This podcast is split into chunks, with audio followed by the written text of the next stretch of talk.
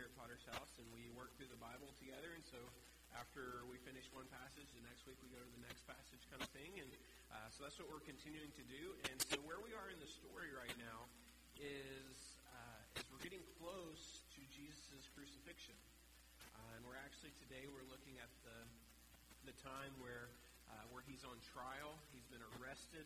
Uh, last week we, we saw his betrayal by Judas and the arrest there in the garden. And, uh, and saw that last week. Uh, the next passage is actually Peter's denial. We already covered that when we uh, were covering where Jesus um, predicted that that was what was going to happen, that Peter was going to deny him. And so, so we come to, to this week um, to a place where Jesus has been arrested, and it starts, it's in the middle of the night, um, and they haven't gotten to the, the sunrise yet, where all of the, the trials and all of that starts. And uh, in Luke chapter 22, uh, starting in verse 63, it says this. Now the men who were holding Jesus in custody were mocking him as they beat him. They also blindfolded him and kept asking him, Prophesy, who is it that struck you? And they said many other things against him, blaspheming him. And so we see here this tough account of, of what happening is kind of just the beginning, where we saw last week how Jesus willingly walked into this, right? It wasn't that they pulled one over on him. It wasn't that they Judas had this great, cunning, crafty plan that there was just no way Jesus could escape. But no, Jesus willingly was walking in to his arrest because he came for this purpose. He came for the purpose of, of giving his life for us. And so he's walking forward to that. And here we see him being blindfolded and beaten. And you're like, well, I came to church for Jesus in the manger and angels singing, and you're talking about Jesus being beaten, and that's the wrong time of year, Wayne. This is that's Easter. This is Christmas. What are you doing? Well, let's go with it. Let's see what we're going to do today. Is we're going to see how this account near Jesus' death us things about Jesus that we see even in his birth. We see the same truths talked about in his birth that we see talked about here right before his death. And in his birth, when those truths are confronted, when they're, they're found out, the response of the people around is to praise and worship Jesus. Here in his death, they're using the same reasons, the same truths as reasons for killing him. But we start with the fact that what we see here about Jesus is the fact that he was a prophet. These people are beating him. and It's widely accepted. Everybody knows. Everybody is giving Jesus credit that, hey, this guy's a prophet. He can teach good stuff. He can tell us stuff that's going to happen. He is, he's a good prophet. But beyond just being a prophet, Jesus was also the prophet who was prophesied about. Uh, Jesus fulfilled so many uh, prophecies through his life that were said and written like thousands, hundreds of thousands of years before he was ever born. Um, it's estimated that it, there's over 300 prophecies that Jesus fulfilled in his life. Um, and some mathematicians have done the odds on this, right? So it's like you're betting odds on whether whether or not one guy could fulfill this many prophecies. And so the odds for one person fulfilling eight prophecies, eight of the prophecies that Jesus fulfilled, the odds for that, which by the way, Jesus fulfilled that many just in his birth. So that's those are circumstances he really didn't have a lot of say so over, right? So it's not like he like learned all these things and he made sure he did them right in his life or whatever. Like no, like he fulfilled eight just in his birth. The odds of that happening are 1 in 100 quadrillion. All right? A quadrillion is a 100,000 trillions. Okay? So there's one chance in 100 quadrillion that one person could fulfill eight of these prophecies. Okay? The odds for one person fulfilling 48 prophecies is 1 in 10 to the 157th power. All right? So 157 zeros. The odds of one person fulfilling over 300 prophecies, which is what Jesus did, well, let's just say that that person is Jesus. Okay? All right? You, you guys get the picture now, right? Like, it's just the, numerically and the chances and the odds of just like all of this happening around one person, it's like kind of a crazy thing. And these prophecies, these things for, for thousands of years have been prophesied, even going back to, to the very beginning, um, right after the fall, right after Adam and Eve um, messed up in the garden. Uh, God spoke to Eve and said, hey, one of your descendants,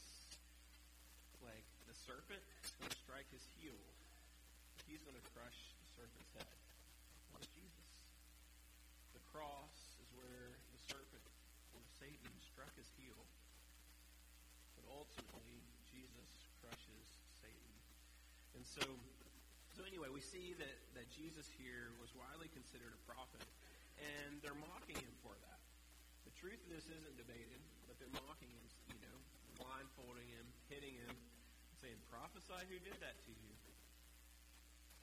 So that's a, a sad thing to see, but it's something that we can see about Jesus is that he was widely accepted for this. But the problem with this was that being a prophet did not give the people who arrested him any grounds legally for which to kill him. Right? Especially when you consider the fact that the Romans are ultimately in charge. Um, do the Romans really care if someone's a prophet? No, they don't care. Um, and so, as we look at, at the rest of this passage, as we keep going, we see them on this attempt to try to, to find something for which they can kill him. And so, verse 66. Hey, Haley, I don't know if I'm in the monitors or something, hearing myself in echo and stereo, and it's distracting to my head. So, I don't know if anybody else hears what I'm hearing. But. So, when day came, the assembly of the elders of the people gathered together, both chief priests and scribes, and they led him away to the council. And they said, If you are the Christ, tell us. But he said to them, If I tell you, you will not believe. And if I ask you, you will not answer. But from now on, the Son of Man, referring to himself, shall be seated at the right hand of the power of God. So they all said, Are you the Son of God then? And he said to them, You say that I am. And they said, What further testimony do we need? We have heard it ourselves from his own lips. And so here we, we see them, they start to question Jesus, so they're trying to find something they can pin on him that by their rules would be reason for which they could kill him. And and so they're they're asking him, Are you the Christ? So what does that mean? Are you the Christ? And he answers it here. He says, I'm the Son of Man. I'm the Son of Man who's going to sit on the throne next to the Father. And so you guys found it, whatever it was. Thank you. Um, and so so he's he's here. He's saying, I am the Son of Man. Well, what is, what is that terminology, the Son of Man? Where does that come from? The prophet Daniel uses this terminology a lot throughout his book of prophecy, the Son of Man. But Jesus here is saying, as the Christ, I am the Son of Man. I am a man. I am fully man. But he also, say, so are you the Son of God? Then he says, he affirms in a way by saying, you say that I am. Like you're, you're getting that right. And so we see here that Jesus is the Christ who is fully God and fully man. So where else do we see this in Scripture? We see this at his birth. We see this when the angel first comes to Mary, and, and the angel is telling Mary about what's about to happen. And we're going to read that passage a little bit later, but, so basically, um, he's the angel saying, "Hey, you're going to be with child. It's the Son of God, and and all this good stuff's going to happen through him and his life and everything." And Mary's like, "Um, that's great. One moment. Um, I'm a virgin. Uh, how's that going to work?" And uh, and the angel says, "The Spirit of God is going to come upon you. You're going to conceive. You're going to give birth to the Son of God." So through Mary, he's fully man, and through the Holy Spirit, he's fully God, and it's the two truth is also seen in Luke chapter 2. And uh, in Luke chapter 2, we have this fun account. Starting in verse 8. This is right after Jesus is born. And in the same region, there were shepherds out in the field, keeping watch over their flock by night. And an angel of the Lord appeared to them, and the glory of the Lord shone around them, and they were filled with great fear. And the angel said to them, Fear not, behold, I bring you good news of great joy that will be for all the people. A little side note here. Um, so we were, we were talking uh, for our Christmas Eve Eve service. Uh, the kids are going to have a part in it, they're planning on dressing them up. And Heather was saying that, that they're planning on dressing up some of them as shepherds, and then some of them as angels, and apparently all the boys are wanting to be shepherds, and all the girls are wanting to be angels. And, and so I just made the comment, I was like, well, that's just because the boys don't really understand what angels are. Um, because angels are great warriors. Uh, that whenever they show up in Scripture, the first thing they say is, "Don't be afraid," um, because they're very fearful beings. Um, and so, so yeah. But anyway, that's just. Uh, um, For unto you is born this day in the city of David a Savior, who is Christ the Lord. And this will be a sign for you. You will find a baby wrapped in swaddling cloths and lying in a manger. And suddenly there was with the angel a multitude of the heavenly hosts, praising God and saying, Glory to God in the highest, and on earth peace among those with whom he is pleased. When the angels went away from them into heaven, the shepherds said to one another, Let us go over to Bethlehem and see this thing that has happened, which the Lord has made known to us. And they went with haste and found Mary and Joseph and the baby lying in a manger. When they saw it, they made known the saying that had been told to them concerning this child. And all who heard it wondered at what the shepherds told them. And Mary treasured up all these things, pondering them in her heart. And the shepherds returned, glorifying and praising God for all he, that they had heard and seen, as it had been told them. So what was it they heard about Jesus? Christ the Lord is born to you. And they go and they worship him, and as they leave, they're glorifying and they're praising God. So at his birth, these guys are confronted with this truth that Christ the Lord, the God man, is here. Jesus is here. He is here for you. And that is a response. They come back with praise.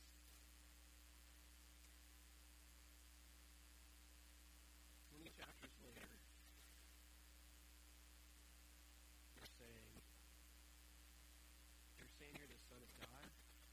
Well, we have heard enough. That is blasphemy. You're saying that you're equal with God. That is arrogance. That is against our religion. That gives us the right and the authority to sentence you to death because you are exalting yourself to this point. And we know through history that actually the Jewish leadership was given authority under the Romans to put some people to death on their own laws based around their religion. But these religious leaders did not want all of that, uh, all of the credit for themselves. They wanted the credit to fall on the Romans.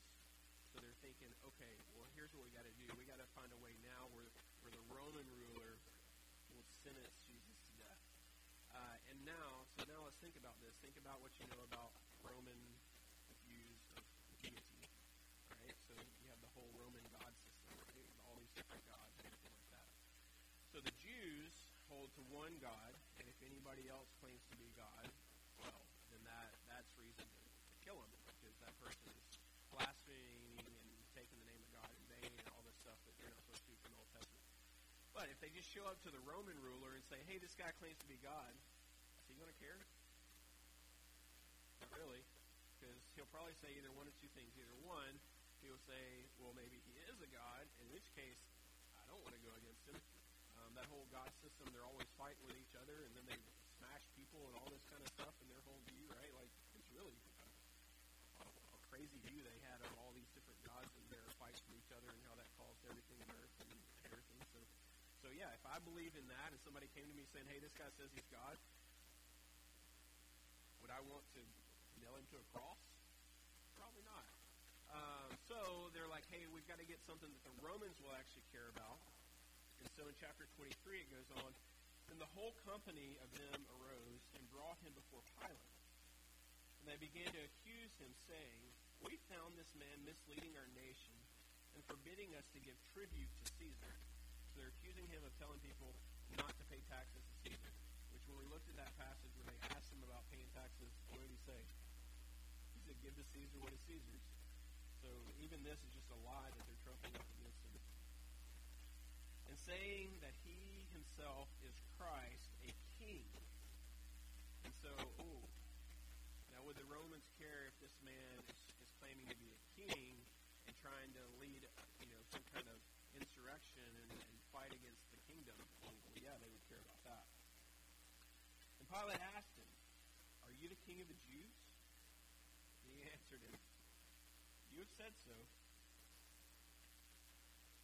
And so we see here again Jesus affirming in this way what's being said the fact that Jesus is the king of the Jews. So, where else have we heard this kind of language? Think back to the birth. In Matthew's account of the Christmas story, we don't see um, this story about the shepherds, but instead Matthew includes a story about some wise men. Uh, in Matthew chapter 2, um, starting verse 1, it says this. Now, after Jesus was born in Bethlehem of Judea, in the days of Herod the king, behold, wise men from the east came to Jerusalem, saying, Where is he who has been born king of the Jews? Once again, this king of the Jews thing. We saw his star when it rose and have come to worship him. When Herod the king heard this, he was troubled, and all Jerusalem with him. And assembling all the chief priests and scribes of the people, he inquired of them where the Christ was to be born. And they told him, In Bethlehem of Judea, for so it is written by the prophet. And you, O Bethlehem, in the land of Judea, Judah, are by no means least among the rulers of Judah. Or from you, for from you shall come a ruler who will shepherd my people Israel. Once again, showing the prophecies that Jesus fulfilled just in where he was born. Then Herod summoned the wise men secretly and ascertained from them what time the star had appeared. And he sent them to Bethlehem, saying, Go and search diligently for the child, and when you have found him, bring me word that I too may come and worship him. After listening to the king, they went on their way, and behold, the star that they had seen, when it rose, went before them, until it came to rest over the place where the child was. When they saw the star, they rejoiced exceedingly with great joy. And going into the house, they saw the child with Mary, her mother, and they fell down and worshipped him. Then, opening their treasures, they offered him gifts of gold and frankincense and myrrh. And being warned in a dream not to return to Herod, they departed to their own country by another way. So once again, these guys are confronted with this truth. that Jesus is the King of the Jews. And what's their response? They worship. They worship by bringing gifts. They bring him these expensive gifts that were useful, especially when we consider what's about to happen.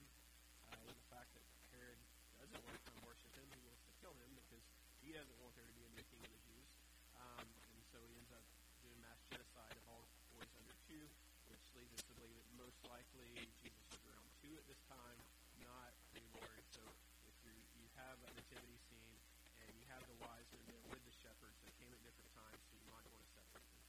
Um, but anyway, uh, and so so Jesus here is being praised because he's the king of the Jews. A reason for worshiping, a reason for giving him stuff, a reason for saying, hey, what I have of value is yours.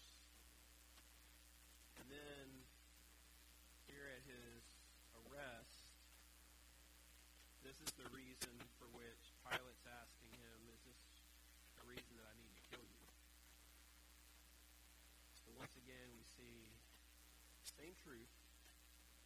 And some people are confronted with it. They worship and praise Him. They joy. They know there's now peace on earth. Goodwill toward them. Glory to God in the highest.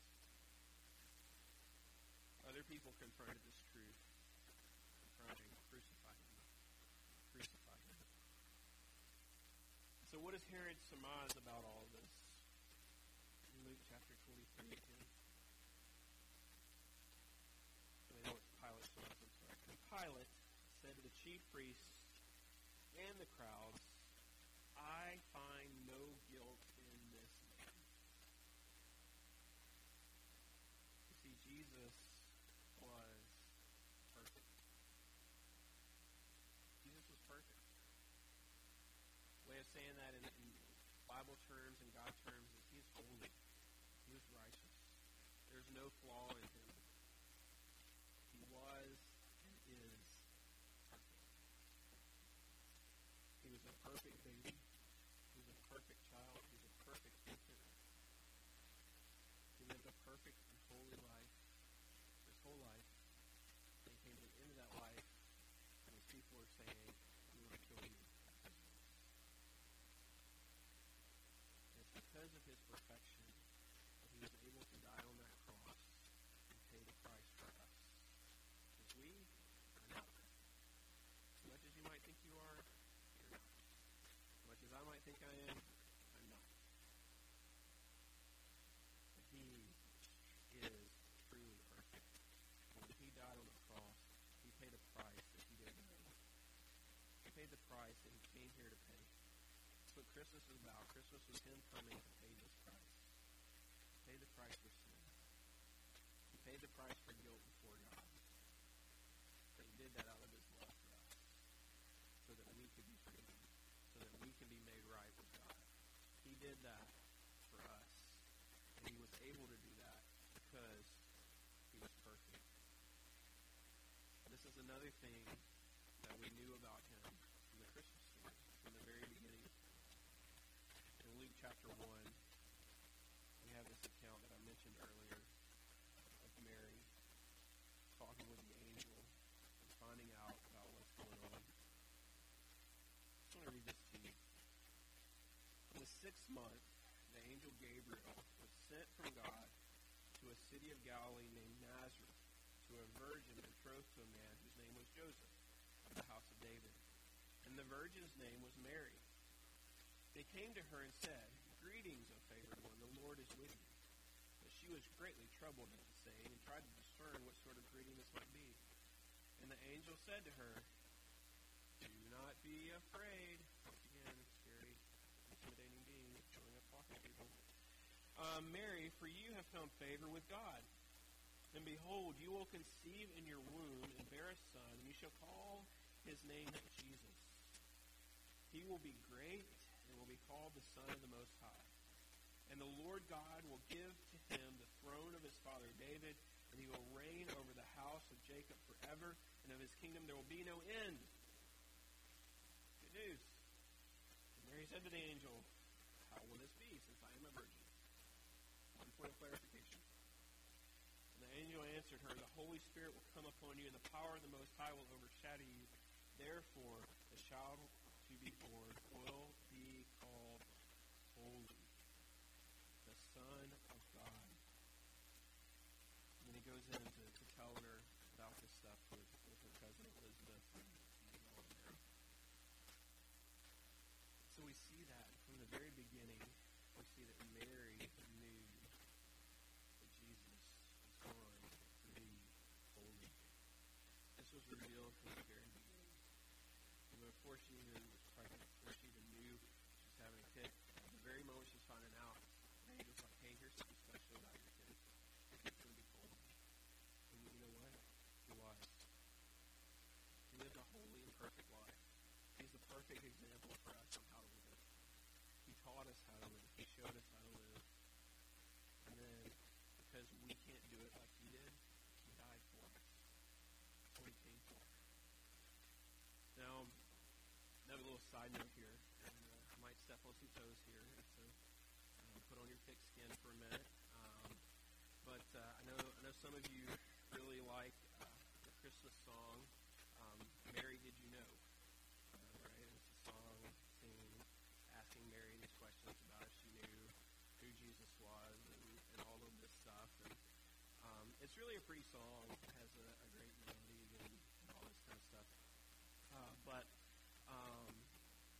answer is yes. Mary did know. Um, the angel told her, um, and then if you don't know if she understood it, uh, right after she meets with Elizabeth, um, a little bit later in chapter 1 of Luke, uh, she sings a song where she spells out the fact that, yes, she knew. Um, and so we don't need to ask her um, if she knew, uh, because she did know. Um, and so, so yeah, your favorite song, sorry uh, for, for stepping on toes or anything.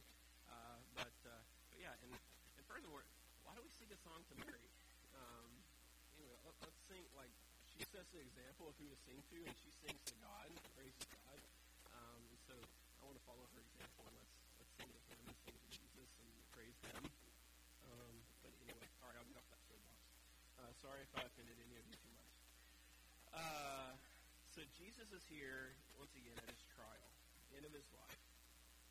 And the reasons that they are throwing up for which they want to see him killed are these same reasons that we have known about him from the very beginning, from his birth, from the manger scene. His truth has been revealed.